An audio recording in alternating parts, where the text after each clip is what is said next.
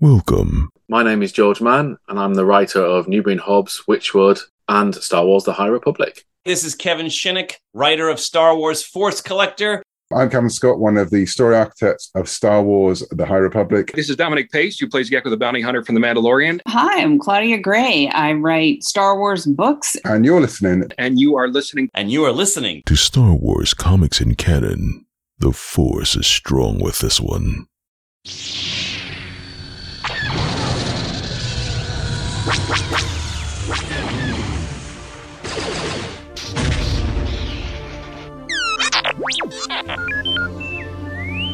Hello there, and welcome to Star Wars Comics in Canon, your guide to the wider Star Wars canon through the comic book lens. And to take you on this journey, I'm your host, Mike Burton.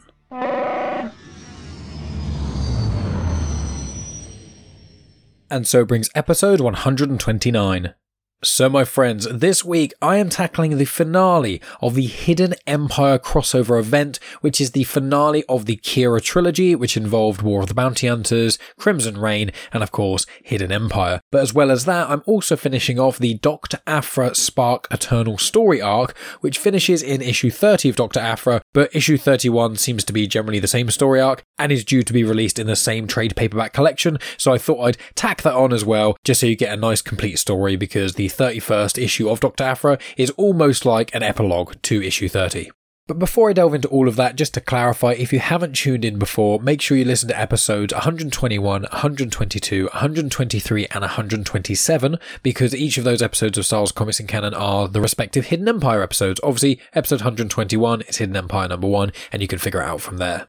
Now, if you haven't joined me before, hello there. Just to clarify, what I do in this show is I go through the plot details of each of these comics chronologically, and then along the way, I give you bonus information. I tell you about species or planets or events that are reoccurring that have shown up in other Star Wars content. I normally tell you where you would have first seen them, maybe some extra information about them, and occasionally I'll confirm the Legends connections as well, but this show does focus on the canon primarily. Now, I will note going into these episodes that there's not actually that many connections to other content. I've added a couple of things in my notes, but this is primarily going to be me giving you the basic plot details of these three comics. Normally, there's a lot more additional information that I can give to you, but just because two of these comics are like finishing off big storylines, they're not really cramming more stuff in. They're kind of resolving questions and things. So, just want to clarify that if this is your first time going in. But with that all in mind, let's delve straight in. So, starting with Hidden Empire 5, it is written by Charles Soule, the artist is Steven Cummings, the two inkers is Victor Olazaba and Wayne Faucher, and the colour artist is Guru EFX. Issue 5 was released April 5th, 2023, and the trade paperback collection for Hidden Empire is due to be released July 4th, 2023. So, with that all in mind, here is The Crawl. Dreaming of a freer galaxy, Lady Qi'ra and her organisation, Crimson Dawn, have waged a secret war against the Empire. Qi'ra acquired a means of prevailing against the Sith in the Fermata Cage, an artifact that supposedly suspended an ancient Sith Lord in time. Qi'ra tasked the archivist with unleashing this Sith against the Emperor and activated her operatives across the galaxy to serve as a smokescreen. The Emperor retaliated against Crimson Dawn, forcing Qi'ra to her stronghold, Dawnfall, where a Crimson Dawn fleet prepares to strike against the Empire. Sensing a disturbance in the Force, Emperor Palpatine and Darth Vader have made their way to the Amaxine station to see the Fermata cage for themselves and are greeted by an onslaught of Crimson Dawn soldiers. So, delving in, I will warn there are going to be spoilers ahead, as there are for all episodes of Star Wars Comics in Canon when I tackle the specific comics because I talk about the plot. So, uh, here we go. It starts with Palpatine and Vader on Amaxine station cutting through Crimson Dawn agents with their lightsabers, Palpatine using Force lightning and things, and Palpatine notes that he has missed dealing with threats directly, because he usually sends a proxy, people like Vader and things, to enforce the Emperor's hand, so he likes doing it himself. Meanwhile, the archivist has now activated the Fermata cage, and Qi'ra says that the archivist can leave as there are others on their way to help. Back to Palpatine and Vader, they are walking through Amaxine station after getting through another sloth of Crimson Dawn agents, and then Dr. Aphra, infected by the Spark Eternal, shows up.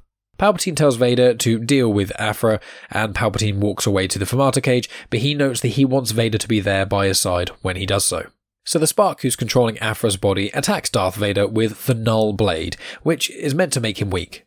Now there's some quite cool action here. There's some exchanging of blows between the Null Blade and the lightsaber, so really great comic action if you want to read that. But Darth Vader manages to use a big force push right on Aphra's chest, and it seems to push the Spark Eternal out of Aphra. The Fermata cage then lets out this big energy blast, and Aphra manages to sort of scurry away and kind of calls out to Vader to tell him to go see what Palpy's up to. Vader knows that Aphra cannot hide and then heads towards the Fermata cage.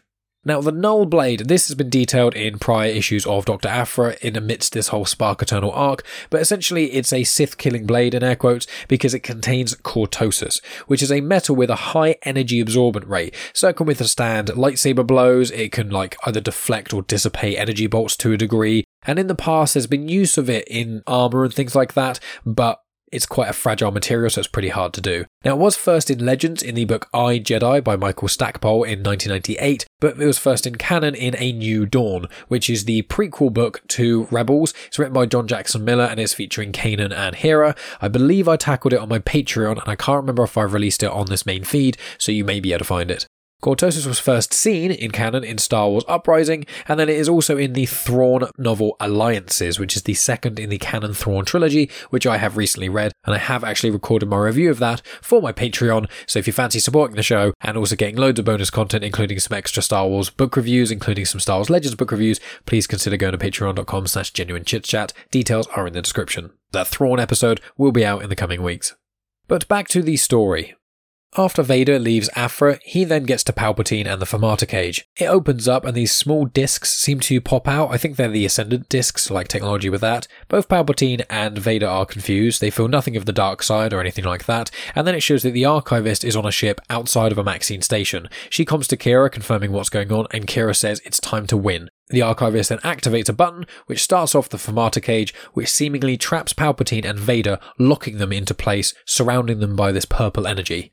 I have said in prior episodes what Amaxine Station is, but just to clarify, it's from the High Republic. It was in the Rise of Kylo Ren comics by Charles Soule, which is a miniseries that was amazing. It was actually the first episode of Star Wars comics in canon I ever did, but I did a redo version of it a few months ago just because there's loads of updated information of connective tissue and etc. But Amaxine Station was primarily featured in the High Republic. It was in Into the Dark, which is a young adult novel written by Claudia Gray from Phase 1, Wave 1 of the High Republic, and it kind of shows how the Drengir got unleashed into the galaxy, or at least at the time of the High Republic, because it's shown that they had actually been around for a lot longer than that. But yeah, they're in the High Republic a quite a large amount, so it's quite a nice little connection there. So back to the story, it shows that Qi'ra wants the Fermata cage to trap Vader and Palpatine. It was all a trick, there was no Sith Lord hidden in the Fermata cage, but she wants to get them trapped, and then once they're trapped in the Fermata cage, she wants to throw that into the sun. While this is going on, the Knights of Ren then show up. Obviously, they had the conversation with Qi'ra in the last issue where she basically begged them to help, and they were resistant to it, but then hesitantly agreed. So they arrive and they see the Sith are in trouble. So Ren decides to help them out because he's thinking, well, is Qi'ra going to win or the Sith Lord's going to magically get out of this? And if the Sith Lords do get out of this, then they're going to kill Qi'ra and then come after the Knights of Ren because in issue 4 of Crimson Reign, they actually went into Vader's castle, broke in and stole stuff. So they're going to be next on the list once the Emperor is less busy with Rebels and Crimson Dawn and all that stuff. So he thinks that the best way forward for self-preservation of the Knights of Ren to save the Sith to prove they're not really enemies and to hopefully clear their name a little bit. So Ren orders these shippies on to fire at the Fermata cage. It hits it and explodes and fires out this massive energy wave. The energy wave seems to damage all nearby ships, mainly the Crimson Dawn ships that are nearby, and the Sith have now been freed again. Qi'ra notes that she has failed. She is incredibly upset by this, distraught, I would actually add, and all of the Crimson Dawn seem to just fall. Their ships are damaged due to that energy wave, but the Imperial Star Destroyer is relatively unscathed, so can continue its assault, and so the battle is very quickly over. Palpatine takes whatever is left of the Fermata cage. It seems like an hourglass sort of thing. He seems to take it and just leave. And you see, right before leaving, that the Spark Eternal seems to hide in one of those discs that popped out of the Fermata cage. The Knights of Ren then approach Palpatine and Vader and confirm that they saved the Sith. Palpatine asks if it was for mercy, Ren confirms that it was, and Palpatine says then you are mistaken, and then proceeds to use Force Lightning to electrocute all of the Knights of Ren until they're collapsed and writhing on the floor. Palpatine says that they now serve him, so he will find some sort of use to them, and then he leaves and makes some sort of comment of them not really being worth his time, and they're just left there. Then we get to see what Cadelia is up to. So Cadelia is the heir to the Mourner's Wail and the Unbroken Clan Syndicate. Her entire story is all outlined in the Bounty Hunters set of comics, primarily in sort of the first volume or so. But she was given a data disc by Qi'ra and was told to play it if she doesn't hear from Qi'ra in a certain amount of time. You get this big monologue thing from Qi'ra. There's a lot of dialogue in this because obviously it's the finale of quite a big event and things. So again, I would recommend picking this up. But I'm just giving you the broad strokes of the plot. But Qi'ra leaves Cadelia three gifts. Knowledge, which Qi'ra has already been imparting onto Cadelia, so she hopes that Cadelia has been listening. The next is the credits, which is whatever credits are left of Crimson Dawn after this entire assault and things, that is in an account which Cadelia will have access to. And then the final thing is a choice, and that choice is whether or not to be free, which is a choice that Qi'ra never had. So Cadelia can either go forward and just live her own life and be completely away from all of this syndicates and the crime and all that sort of stuff, or she can delve straight in with all the knowledge and credits that Qi'ra has given her, but she now has a choice which Qi'ra never had.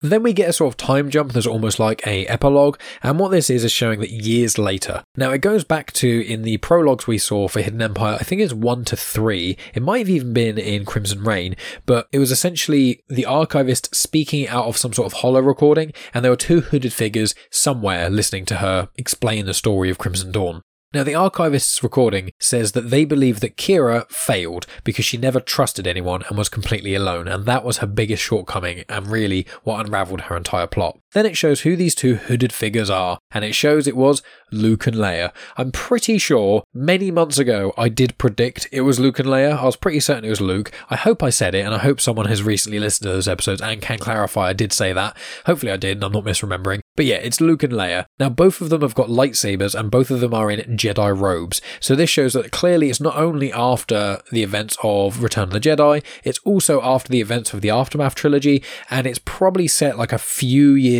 after the Battle of Jakku, which is shown in the Aftermath trilogy. But it'd be interesting to find out where specifically it's set. Obviously, it's just loosely where it's set. We know that Leia did have some degree of Jedi training with Luke. We don't know how long they were together for. We don't know how long they were training for. I think Leia was pretty good at the like using the Force and was pretty switched on. So many would argue she would make a better Jedi than Luke. I know in Legends that they do kind of explore that idea, but in the canon, obviously from the Rise of Skywalker, there's very little we actually have about it. So it's really cool having that little connection. But Luke and Leia do say that they didn't actually believe that Qi'ra failed because of Qi'ra and Crimson Dawn. They managed to beat the Empire thanks to her because they had those two spies. It's in one of the Star Wars issues. Um, I did tackle it a little while ago. It's Star Wars like 20 something, I think, or maybe 30 something. It's basically just a couple of people who are living on the Death Star 2 and they escape and give the plans to the rebellion. So they know that because of them, who and they were Crimson Dawn agents as well. So they say, well, because of them, they knew about the Death Star too. And they also say that because Palpatine and the Empire were so busy dealing with this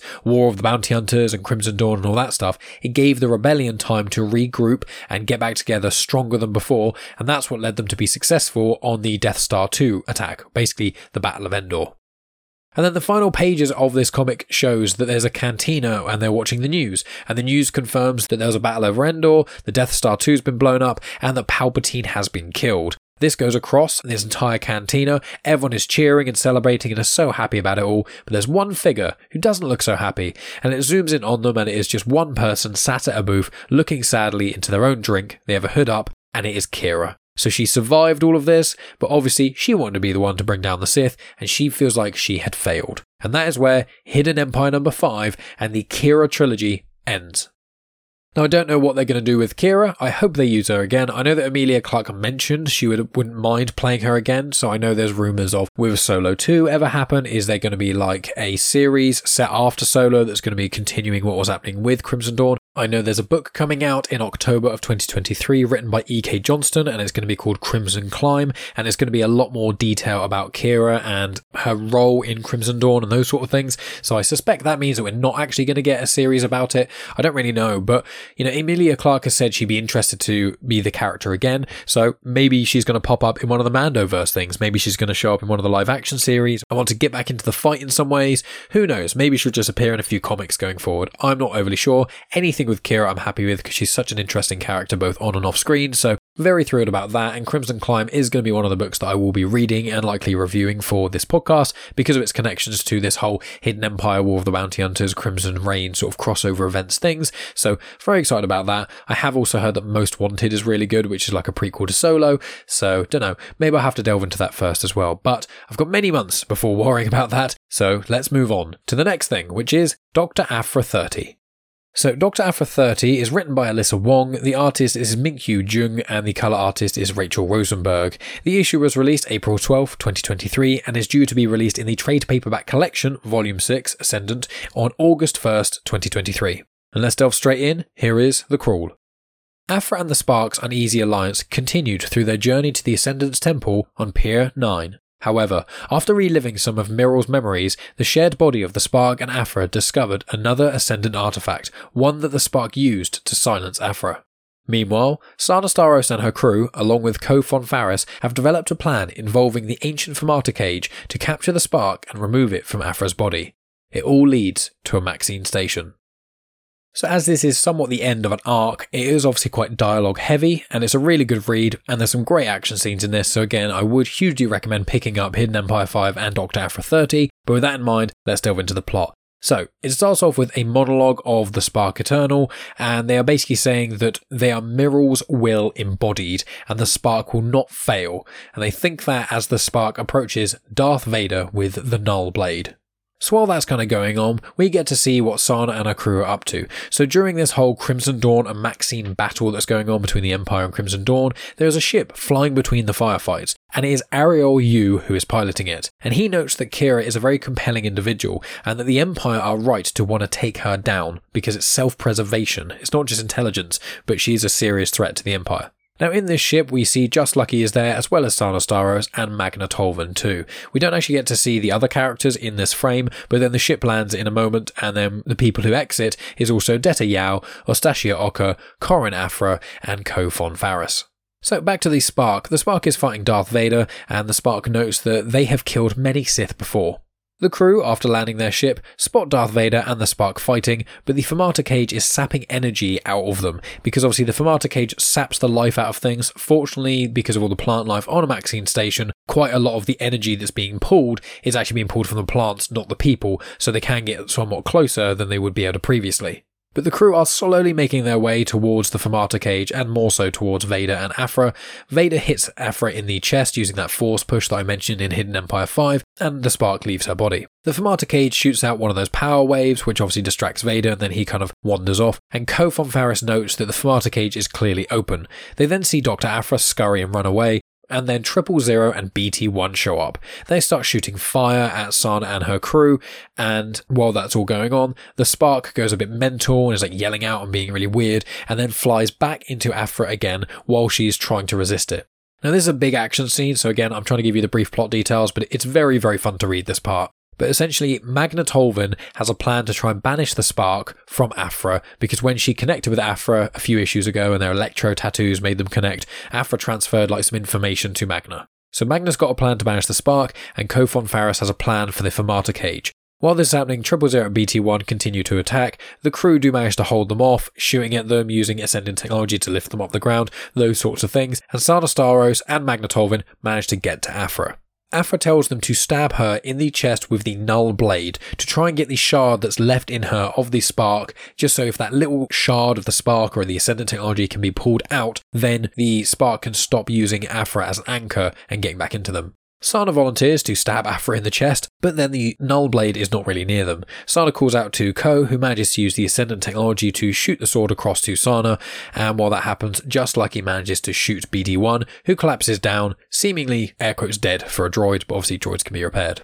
Kho, Sana, and Magna are then there surrounding Aphra and they recite the Ascendant Ritual, which is obviously something that Kho and Aphra were like deciphering when they were in the university together. And we saw that in a lot of the flashbacks to the earlier parts of this 2020 run of Aphra comics. So make sure you go back and listen to those if you aren't aware of what I'm talking about. But Kho Phon Farrus is using the whip against the Spark Eternal, while Sana Starros stabs Dr. Aphra in the chest and Magna is holding Aphra still. There is like an explosion that happens, and then we see Aphra in a memory box, as it's called. She's speaking to the Spark slash Miral, and the Spark says that Miral deserved better. Aphra agrees, gives this piece of Spark to what's left of Miral, who is that Chadrafan who created the Ascendant and things and created the Spark Eternal, and then Aphra wakes up. She's surrounded by her friends, Amaxine station seems to have calmed down a little bit, but Aphra is crying. And also, Aphra's first name is Chelli, and I may get that confused a little bit because in the next issue, they call her Chelli quite a lot. So, Chelli Aphra is her name. But yeah, that's where Dr. Aphra 30 ends. So it, it feels a bit abrupt, but it's worth it. That's why I want to include Dr. Aphra 31. So uh, let's just get straight into that. So Aphra 31, it's, it's all made by the same people. So Alyssa Wong's the writer, Minkyu Jung is the artist, and Rachelle Rosenberg is the color artist. But it was released, unsurprisingly, about a month later than Dr. Aphra 30. So it's released May 3rd, 2023, and it is going to be included in that same trade paperback collection, Volume 6, The Ascendant, out August 1st, 2023. So this picks up pretty much straight after issue 30, so just delving straight in. Aphra is on an outer rim base on the planet called Heroron, and it's on Moretti base. I couldn't find log of those places anywhere. I'm only kind of saying them out loud just in case they get referenced in future comics, and I can be like, ah, see, I mentioned them in the Aphra 31 episode. But Aphra basically looks at her chest. She's got like scars and things like that. But the bulk of the weird Spark Eternal stuff that was like surrounding her chest and arms and things like that, that seems to have all gone away. She has like a little flashback of the spark event and then decides to head into the other room and get this over with. In this other room, all of her friends slash the crew are there, so Just Lucky Sana Starros, Magna Tolvan, Ariel Yu, Deta Yao, Astasia Oka, her dad Korin, and Kho Phon Farrus. As soon as she sees everyone, she immediately starts questioning why everyone is still there and then just starts yelling at everyone. She yells at Magna, she yells at Just Lucky, she yells at Kho Phon Farrus. They all kind of bite back and yell and things, but then Korin, amidst this chaos, simply says, Little Boop. And then everyone just calms down and is quiet, especially Aphra, because that's the name that he used to give to Aphra when she was a child, and he still uses it. Korin confirms to Chelli that her friends were worried about her, and they risked their lives to save her, so she needs to be honest with them. Aphra then kind of grumpily says thank you to all of them and things, begrudgingly, but then she says that she didn't ask for any of their help. Magna confirms that yes, Aphra did not ask for any of their help, but Sana did. And because Sana helped, that's why they did it. That's the reason that Magna helped, because of Sana. And then Magna is obviously frustrated by the situation and storms off. Sana then says to Aphra that she owes Magna an apology, so Aphra goes after Magna. Then, just like he says to Sana, that clearly Aphra must love both Sana and also Magna. Sana notes that she planned this kind of interaction between Aphra and Magna because they're both emotionally constipated, so putting them in this high pressure situation and putting them right near each other was really the only way the two of them would confront whatever is going on between them. So then we get a bit of this conversation, and as I said, there's lots of dialogue in this, a very clever, funny, snappy dialogue, but there's also quite a few emotional beats, and so it's just really worth picking up. So Aphra goes up to Magna and apologizes for leaving Magna when she did, which you can actually see in Dr. Aphra number 39, but that is the 2016 run of Aphra Comics, but I tackled that in episode 63 of Comics and Canon, so if you want a reminder, go back to that. Aphra notes that she actually did that and abandoned Magna so she could save her. She actually confronted Vader, she betrayed Darth Vader, she helped save the rebellion because she didn't reveal that they were on Hoth, even though obviously Aphra knew about it, and she all did it just for Magna. Now, there's lots and lots of dialogue between them, lots of emotional stuff, but it kind of ends up with Aphra saying that she loved Magna, and Magna says, I know. Magna notes that she will always prioritize the rebellion over any love, and Aphra will always prioritize herself. So the relationship can't really ever work because neither of them are willing to put the other person first.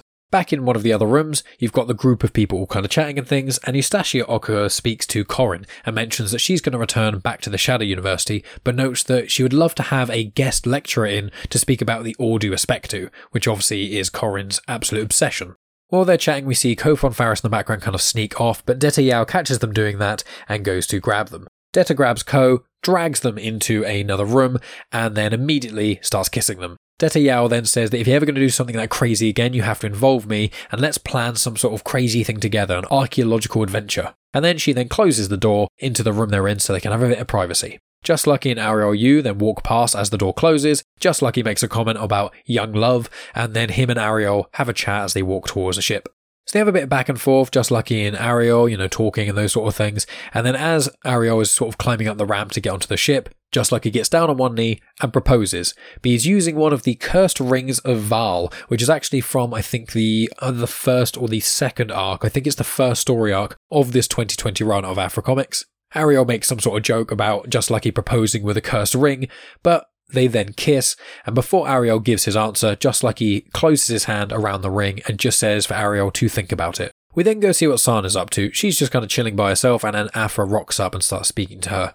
Again, there's quite a lot of dialogue and quite a lot of interpersonal relationship stuff there, but in short, it's confirmed that Sana seemed to have some kind of thing with Magna Tolvan. It's not really delved into any more than that, but there's something between them. And Sana then confirms that she actually fell in love with Aphra, even though Aphra is just a terrible, terrible person. Aphra and Sana then kiss. So there's a, lot, there's a lot of kissing in this episode. But Sana and Aphra then kiss, but then Sana says that love isn't enough. Because Aphra just cannot be counted on. She's a terrible person, she'll always put herself first, and Sana can't force Aphra and can't be the one to make Aphra become more selfless and to change. Aphra has to do that themselves if they are even going to do that. Sana then confirms that Aphra can't even say that she loves Sana back. Aphra then just kind of stares blankly, and Sana's like, Yeah, I thought so. So Sana walks off and then says for Aphra to go and find herself, and if Aphra does find herself, to then hit Sana up. And then the final sort of pages of this comic and this episode is on Numidian Prime. You've got Luke Skywalker who's looking for some sort of Jedi temple, it seems, and he returns to the camp that he has made, but R2 is on the floor, not responding. Luke approaches to him and starts touching R2 to see if he's okay, to see if he can wake him up, and then smoke comes out of some of R2's vents, and Luke is then passed out. It then shows that Aphra is the one to have taken out R2 and somewhat booby trapped him so he would KO Luke, and then Aphra asks the unconscious Luke about going on a little adventure. And that is where it ends. So I'm quite excited about the next issue of Aphra because Luke and Aphra are on the cover, and the last time we got any interaction really between Aphra and Luke was I think in the Screaming Citadel crossover, which is only issue like seven or eight of the first run of Doctor Aphra. And I tackled that ages ago on this podcast. It was one of my earlier episodes actually, so go check that out. When I tackle the next volume of Aphra Comics, I'll make sure I mention which episode Screaming Citadel is in. But in the podcast app that you're listening to, if you just type in Screaming Citadel, my episode on it should come up. But that, my friends, is the end of the Qi'ra trilogy, the War of the Bounty Hunters, Crimson Reign, Hidden Empire crossover event, at least for the time being, because there's another one coming up, which is going to be the Dark Droids crossover event, but I don't think that issue releases till sort of August time, so I imagine I won't get my hands on it till late August, early September, so we've got a few months for me to catch up on everything else that's going on before we get into Dark Droids. But what else is going on in my life? Well, we have got an episode of Star Wars Rebels Reviewed recorded. So obviously the first episode of that got released a little while ago, but we have reviewed all of season two. That's myself, Dave Horrocks, and Math. So I will be releasing that in the next couple of weeks. I haven't explicitly figured out when, but it will be released on the feed of Comics in Motion and it is going to be on my YouTube channel as well with full video. So it's nearly two hours long. It's an absolutely brilliant conversation and we're trying to get all of Star Wars Rebels watched before the Ahsoka series starts just because it's all going to connect. So if you're listening to this, you plan on watching Ahsoka and you haven't watched Star Wars Rebels, you've got like two to three months to do that. Star Wars Rebels episodes are quite short, so go ahead and do it. Star Wars Rebels is amazing. You will not regret it. But yeah, Star Wars Rebels reviewed, that's coming out in the next couple of weeks. But coming up on this show specifically, I've got the review written and stuff for Star Wars The High Republic Cataclysm, but I'm actually going to tackle the mini series The Blade before delving into that because I looked up chronologically and it seems to be that The Blade is actually set in the wave one of phase two of The High Republic, whereas Cataclysm is actually wave two, phase two. So I'm going to do The Blade and then probably the week after that I'll then do my Cataclysm review.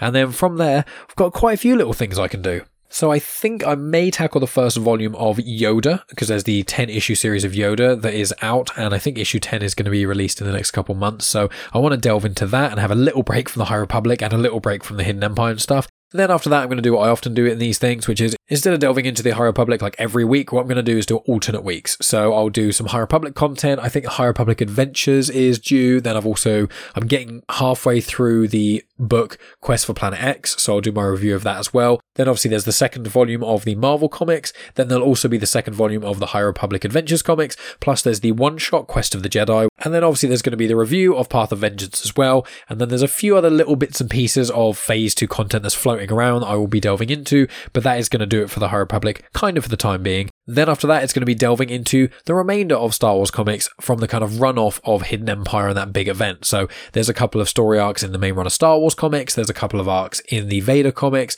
And for Bounty Hunters, the Inferno Squad arc is starting off as well. So they're going to be at least one or two episodes of the Vader comics and of the Star Wars comics as well. There's going to be probably one of the Aphra comics and one of the Bounty Hunters comics. And then we'll kind of see, depending on how Dark Droids kind of starts off and how much that's intertwining with everything else, will depend on how I kind of structure those episodes. I think Dark Droids 1, I heard it's like 70 pages or something for the one comic, so that's probably going to be just its own thing. And then after that, I'll figure out all the kind of crossovers and stuff. But obviously, still, there's the Clone Wars Battle Tales by IDW Publishing that I keep threatening to do. Plus, there's actually the Dark Horse Hyperspace Stories, and I've now had the first four issues of that, so I think there's going to be either 10 or 12 of those. So I'll be delving into that. I've got the Jackson Hyperspace Special as well. I've also got both of the High Republic Adventures free comic book day things, finally. So I'm about two and a half years late on one of them, and the other one I couldn't get on free comic book day, but I managed to get my hands on one of those. So I imagine once I've kind of finished the High Republic Phase 2 as a little placeholder, I'll then delve into the free comic book day stuff just so people are aware of what they are. But they're both just kind of deleted scenes almost from the High Republic Adventures, so we'll see about that. But that is generally what you can expect from me going forward. Obviously, I mentioned Star Wars Rebels reviewed. I've also next week, it's either going to be in the next couple days or it's going to be next week. I've got an episode recorded with George Mann, the High Republic author who wrote Quest for the Hidden City, as well as the Battle of Jedha, as well as loads of other great pieces of content. So I'm very, very excited to release that to the world. I've got video versions of that as well. So that's going to be on YouTube. It's going to be on Genuine Chit Chat. It's probably going to be on this feed as well. But we shall see about that. Very, very excited to release that. I've got plans to speak to other Star Wars content creators too, but I don't want to obviously fill up my entire feed of genuine chit chat purely with Star Wars content creators, although I kind of would like to do that, but uh, I want to keep my content, you know, fresh and not the same thing over and over again. But if you want even more content from myself to do with Star Wars and things, then you can subscribe to my Patreon. I mentioned it earlier, but patreon.com slash genuine chit chat for as little as £1 a month, you immediately get access to all 170 episodes of Afterthoughts. About 10 of them are Star Wars Legends book reviews. There's a couple of canon ones on there that aren't elsewhere. There's also myself and Megan reviewing each of the Star Wars films. And then loads of it is just me and Megan reviewing TV shows, live performances, talking about trips we've been on and stuff. We recently went to Somerset and recorded like a 40 minute conversation about how that was. So lots of great behind the scenes stuff instant access to just everything I've released on that bonus feed. And also, it's only £1 a month and it helps support the show. So, anyone who's listening to that and is willing to do that, it would mean the absolute world to me because all the money I get from Patreon, I just funnel it straight back into the show. And the next thing I'm saving up for is actually going to be an upgrade on my webcam. So, my video versions of conversations will be better. If you don't want to subscribe to something monthly, you can still give me some money if you desire. You can donate to my Ko-fi, ko-fi. So if you go to ko-fi.com slash genuine chits chat, you can give a little, as little as a pound as a one-off payment, or you can give a payment up to, well, whatever you want really. Uh, but I've put a little note on there, which however much you give, I'll then give you some afterthoughts episodes. So you'll still get bonus content if you do give me anything financially. I don't want anyone feeling shortchanged. But if you do have any spare money just lying around that you're willing to give me, or if you really appreciate my show and you want to give me a token of appreciation without having to sign up to like a monthly subscription thing, go to Ko-fi and you can do that. And then I will send you some afterthoughts episodes as well. And if you're listening to this and you just want to hear all my Star Wars Legends book reviews, you can ask for those and I can send them to you if you give me something on Ko-fi. That would be hugely appreciated. If you want to support the show, but you don't want to support financially or you can't for any reason, there's still loads of other ways you can do so. You can obviously subscribe here. You can subscribe on YouTube. You can follow me on social media at Genuine Chits Chat on Instagram, Twitter, and on Facebook. You can share the show with your friends or on your social media following and things. You can tell people in real life about it, or you can leave reviews and ratings on Spotify, Apple Podcasts, Good Pods, all those sorts of things. So any way that you support the show is hugely appreciated. The fact that you're listening all the way to the very end here is massively appreciated from me. So just thank you so much for listening. As always, my friends, I'll talk to you next week with probably The Blade, High Republic Comics, and then probably after that the Cataclysm book review, but we shall see. Thank you so much for your support as always. I'll speak to you very soon. And of course, may the Force be with you.